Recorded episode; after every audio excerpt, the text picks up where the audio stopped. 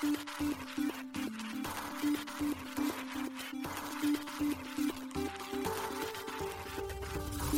しい経済ニュース。この番組では現当社のメディア新しい経済がブロックチェーン仮想通貨フィンテックに関する日々のニュース解説を平日毎日音声コンテンツでお届けしています。そして新しい経済ではブロックチェーン仮想通貨に関するニュース解説記事やインタビュー記事学習記事などのたくさんのコンテンツを掲載しております。ぜひ新しいひらがな経済漢字で検索してメディアもチェックしてください。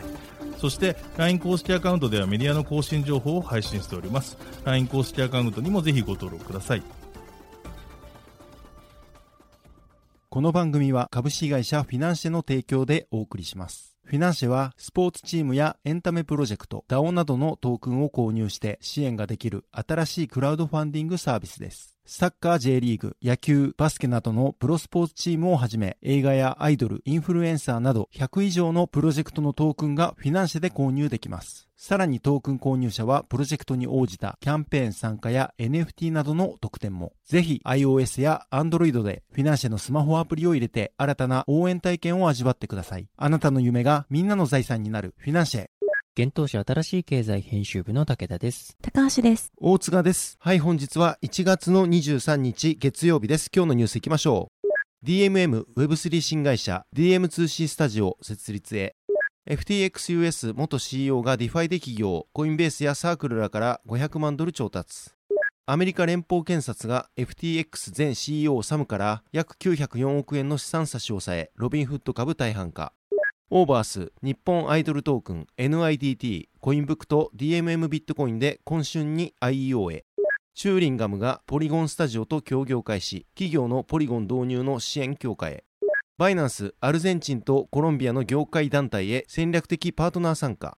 Cosmos DEX、Osmosis、Neon でクロスチェーン取引が効率化。 Chaintope と九工大がジムラボ節電部の実証開始、節電部員に学内通貨付与。 Genesis や CoinDesk の親会社、 Digital Currency Group の創業者、バリー・シルバート氏は何者か。一つ目のニュースは DMM が Web3 新会社 DM2C スタジオ設立へというニュースです。DMM.com が Web3 事業に関する新会社 DM2C スタジオを設立することを1月23日発表しました。なお発表には具体的な設立時期については記載がありません。リリースで発表された内容によると、この新会社は DMM の100%子会社で、主な事業として自社トークン発行及び運用、Web3 サービスの企画開発及び運営、Web3 サービスのコンサルティング、Web3 サービスの受託開発が挙げられています。具体的には GameFi と GameFi プラットフォームの開発運営、各種ファントークンプロジェクト、各種 SocialFi プロジェクト、独自ウォレットや会員基盤を軸とした Web3 プラットフォームの構築、Web3 の起業家、コミュニティ、クリエイターとの共創プロジェクト、DMM グループのアセットを活用した Web3 プロジェクトを展開予定とのことです。新会社では同社第一弾の取り組みとして GameFi の開発に着手しているといいます。ブロックチェーンゲーム、かんぱにガールズ RE:BLOOM のリリースを2023年夏頃に目指しているということです。なお、このプロジェクトの詳細については、プレスリリース、ホワイトペーパーの開示などを通して順次公開予定とのことです。DMM では昨年7月に Web3 事業への参入とグループ内に Web3 事業を推進する新会社を8月頃に設立するといった発表をしていました。また、昨年12月には、先ほどお伝えしたブロックチェーンゲーム、カンパニーガールズリブルームがゲーム特化ブロックチェーンオアシス上に構築されることが発表されていました。この発表を行ったオアシスによると、DMM はオアシス上で独自のレイヤー2ブロックチェーンを構築し、同作をリリースする予定とのことでした。カンパニーガールズは DMM ゲームスで累計250万人がプレイしたブラウザーゲームです。主人公は異世界転生した剣と魔法の世界で傭兵会社の社長となって冒険するファンタジー RPG です。なお、ブラウザ版のカンパニーガールズは2021年7月12日にサービスを終了していました。当時のオアシスの発表によると、ブロックチェーンゲーム版のカンパニーガールズリブルームは、プレイヤー自身で創出した価値を他のプレイヤーと交換売買譲渡しながら、誰にも負けない最強パーティーを作り上げ、シーズンごとに行われる世界大会で、ナンバーワンの傭兵会社を目指す戦略的セミオートバトル RPG になる予定だといいます。いますただし、今回の DMM の発表によると、各プロジェクトは構想段階であり、企画、リリース時期は確定事項ではございません。とアナウンスをしています。続いてはニュースいきます。FTXUS 元 CEO の会社500万ドル調達というニュースです。FTXUS 元 CEO ブレッド・ハリソン氏が DeFi 領域の企業設立及び500万ドルの資金調達を1月20日に発表しました。企業名はアーキテクト。なお、ハリソン氏は昨年9月に FTX を離れています。アーキテクトは暗号資産市場の構造を合理化し、企業や大手トレーディング企業らが DeFi や CeFi に簡単かつ安全にアクセスできるようにする機関投資家レベルの取引技術を構築していく企業だといいます。この投資ラウンドにはコインベースベンチャーズ、サークルベンチャーズ、SV エンジェル、モチベート VC らや個人投資家が参加しました。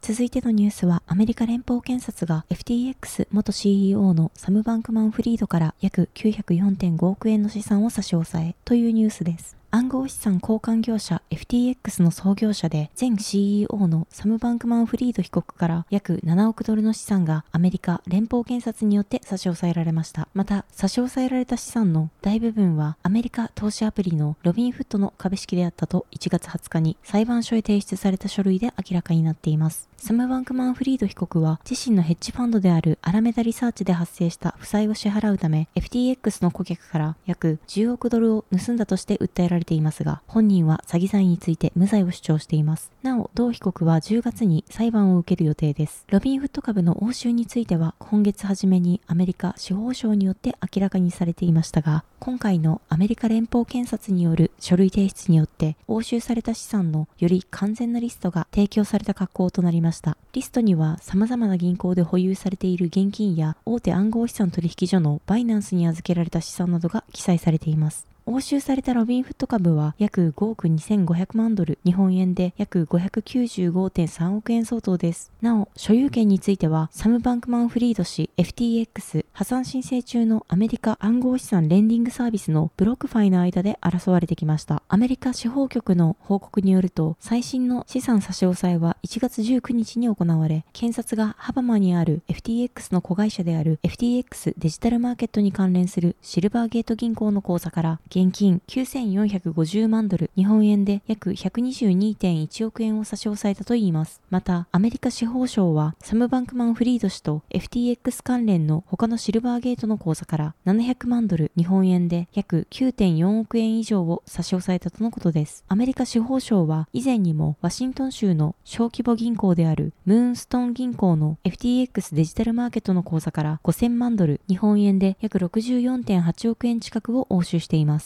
また、司法省はサム・バンクマン・フリード被告に関連するバイナンスの口座の3つの資産が刑事没収の対象になっていると述べていますが、これら口座の価値の解散については言及していません。続いてのニュースは、日本アイドルトークン NIDT がコインブックと DMM ビットコインで今春に IEO へというニュースです。オーバース発行予定の暗号資産日本アイドルトークン NIDT が今年春に IEO を実施し新規販売される予定であることが1月23日に発表されました。この IEO は国内暗号資産取引所のコインブック及び DMM ビットコインにて行われる予定です。オーバースと同2社は昨年5月に IEO による資金調達に向けた基本合意書を締結していました。なお IEO イニシャルエクスチェンジオファリングとはトークンによる資金調達を暗号資産取引所が支援し具体的には主体となって発行体のトークンを販売するモデルのことです。今回の発表によると NIDT は新しいアイドルグループの組成及び活動のために発行されるイーサリアムベースの暗号資産とのことです。利用者は NIDT を通じてアイドル活動の応援及び支援ができるといいます。今年春には IEO 実施とアイドルグループのメンバー募集と選考を行い夏から秋にかけメンバー結成を目指しているようです。デビューについては今年冬を予定しているとのことです。オーバースはグミや東京通信を株主に持つ企業です新しいアイドルグループの組成を目的に昨年3月に設立されています。なお昨年9月には同社が準備している新規アイドルグループ創造プロジェクトの総合プロデューサーに秋元康氏が就任したことが発表されています。なお昨年12月に次世代クラウドファンディングサービスフィナンシェ運営のフィナンシェがこの冬に国内暗号資産取引所コインチェックで IE を実施することを発表しています。これにより同取引所にてフィナンシェトークン FNCT を新規販売する予定ということです。なお FNCT はイーサリアムブロックチェーン上で発行される暗号資産とのことです。現在のところ国内において IE を実施したのは2021年にハッシュパレットがコインチェックでパレットトークンの IE を実施したほか昨年5月にはサッカー J2 リーグに加盟する FC 琉球が GMO コインで FCR コイン FCR の IE を実施しています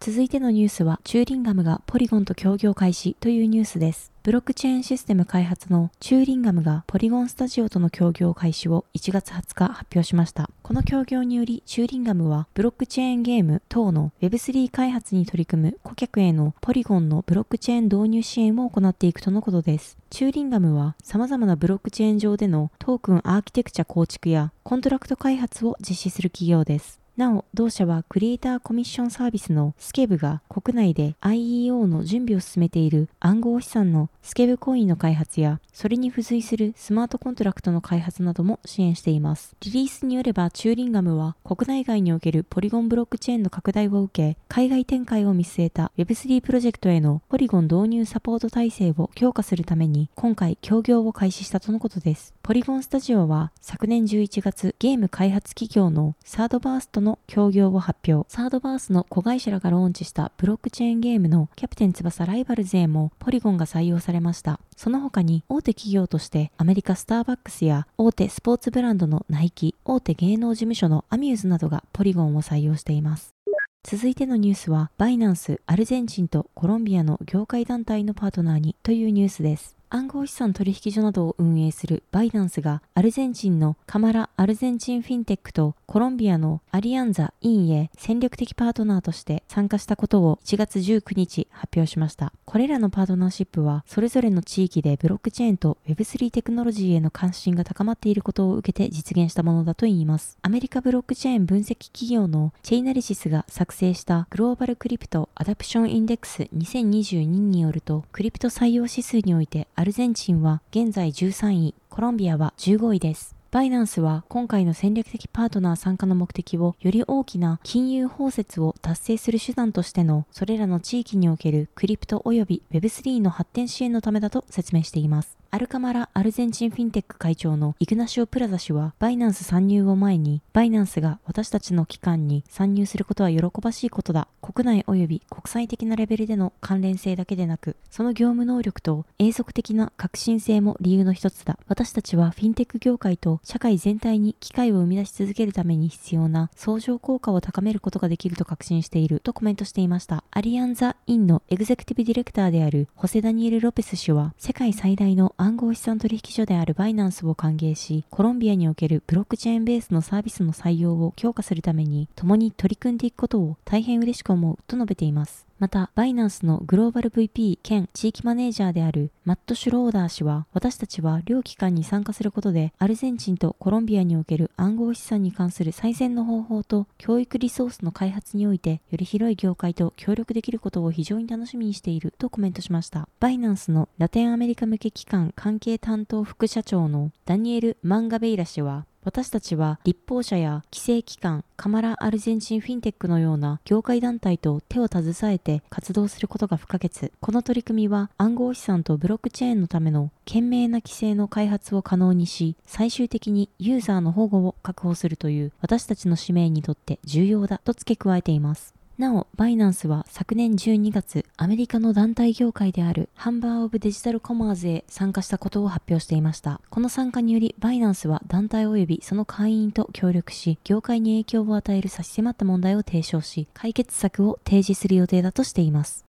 続いてのニュースは、オズモシスがアップグレードでクロスチェーン取引を効率化というニュースです。コスモスネットワーク上に構築されている DEX 分散型取引所オズモシスがバージョン14.00へのアップグレードネオンの実施予定を1月18日に発表しました。オズモシスコミュニティに投稿されたリリースによると、ネオンはブロック高7937500に実行される予定であり、日本時間では1月の24日1時頃と推定されています。なお、アップグレード中はオズモシスをはじめ、同プロトコルのガバナンス機能やステーキングもネオン完了まで利用できないということです。なお、ネオンアップグレードには、クロスチェーン取引など、今後のオズモシス統合に必要な多くの重要な変更が含まれています。主な変更は3点です。1つ目は、ジオメトリック TWAP と呼ばれる価格決定メカニズムの採用です。これはオジモス氏の流動性プールにおける価格決定メカニズムとして採用される予定であり、価格の上昇を操作して行う流動性プールへの攻撃に耐性を持つといいます。そのため、オズモシスの価格決定オラクルを採用するサービスにも恩恵があるとのことです。ジオメトリック TWAP が採用された後も、以前から利用されている価格決定メカニズムを選択できるとのことです。2つ目はダウンタイム検出モジュールの導入です。ネットワークが稼働しているかどうかを検出することで、オズモシスの価格データを採用する他の DeFi プロトコルでの不適切な生産を防止できるとのことです。3つ目は IBC のバージョン4.20へのバージョンアップです。これにより、コズムワズムをサポートしているすべてのチェーンがブリッジせず、オズモシスの流動性にアクセスできるようになり、チェーンをまたいだ取引が容易になるということです。なお、オズモシスは昨年12月にステーブルコインを交換するためのプロトコル、ステーブルスワップのローンチをしています。続いてはニュースいきます。九工大がタピルス活用の地域脱炭素モデル構築へというニュースです。チェーントープと九州工業大学が北九州市立大学及びみやまパワーホールディングスと連携し、カーボンニュートラルキャンパスプロジェクトの一環として GYM ラボ節電部の実証試験を開始したことを1月20日に発表しました。チェーントープと九工大は昨年1月より同大学が推進するカーボンニュートラルキャンパス実現に向けた連携を開始しており、GYM ラボ節電部では節電意識を高めるため、九州工業大学戸端キャンパスの消費電力量を見える化するモニターを設置したとのことです。そして電力逼迫が予想される当日に送信されるメッセージの応じ、節電コードを取った節電部員に対して学内通貨サステナマイルが付与されるといいます。なお、サステナマイルは GYM ラボ内のサービスと交換したり、節電部員同士で送り合うことが可能とのことです。また GYM ラボ節電部を通じてチェーントップ開発のタピルスを活用した新たな地域脱炭素モデルを構築し、2050年カーボンニュートラルの達成に貢献していくとのことです。なお、GYM ラボ節電部では福岡県の補助を受けて実施されており、この実証の成果は今年度内に公表予定とのことです。チェーントープによるとタピルスは複数の法人で共同運営するコンソーシアムの方針に合わせて新しい記録を分散台帳に書き込む際のルールを設計できるブロックチェーン基盤です。また誰もが公開されているオープンソフトウェアを利用して自由にタピルスの分散台帳を閲覧できます。続いてはニュースいきます。DCG の創業者、バリー・シルバート氏は何者かというニュースです。バリー・シルバート氏は、投資銀行家として有名な企業のいくつもの倒産に関わった人物です。現在はベンチャーキャピタル企業デジタルカレンシーグループ DCG の創業者として問題を抱えた暗号資産レンディング企業ジェネシスの親会社で彼の原点となる倒産問題に関わっています。シルバート氏はカリフォルニアの投資銀行フーリーハン・ローキーでエンロンやワールドコムなどの破綻処理に関わったといいます。同氏は2011年のアメリカ上院銀行委員会で複雑で問題の多いリストラクチャリングに取り組んだ経験は非常に貴重なものだったと語っています。世界最大の暗号資産レンディング企業の一つであるジェネシスグローバルキャピタルは1月20日に債権者から少なくとも34億ドルの負債を負った状態でアメリカ破産法を申請しました。これは暗号資産業界の主要企業の一連の倒産の最新事例となります。同社の破産手続きは今年の5月19日までに終了することを計画しています。破産の申請は1月20日に行われました。ヘッジファンドや資産運用会社などの金融機関に対して暗号資産仲介業務を行うジェネシスは、大手暗号資産取引所 FTX の破綻を受けて、極端な市場の混混乱と業界の信頼喪失を理由に、昨年11月に融資部門の顧客資金を凍結していました。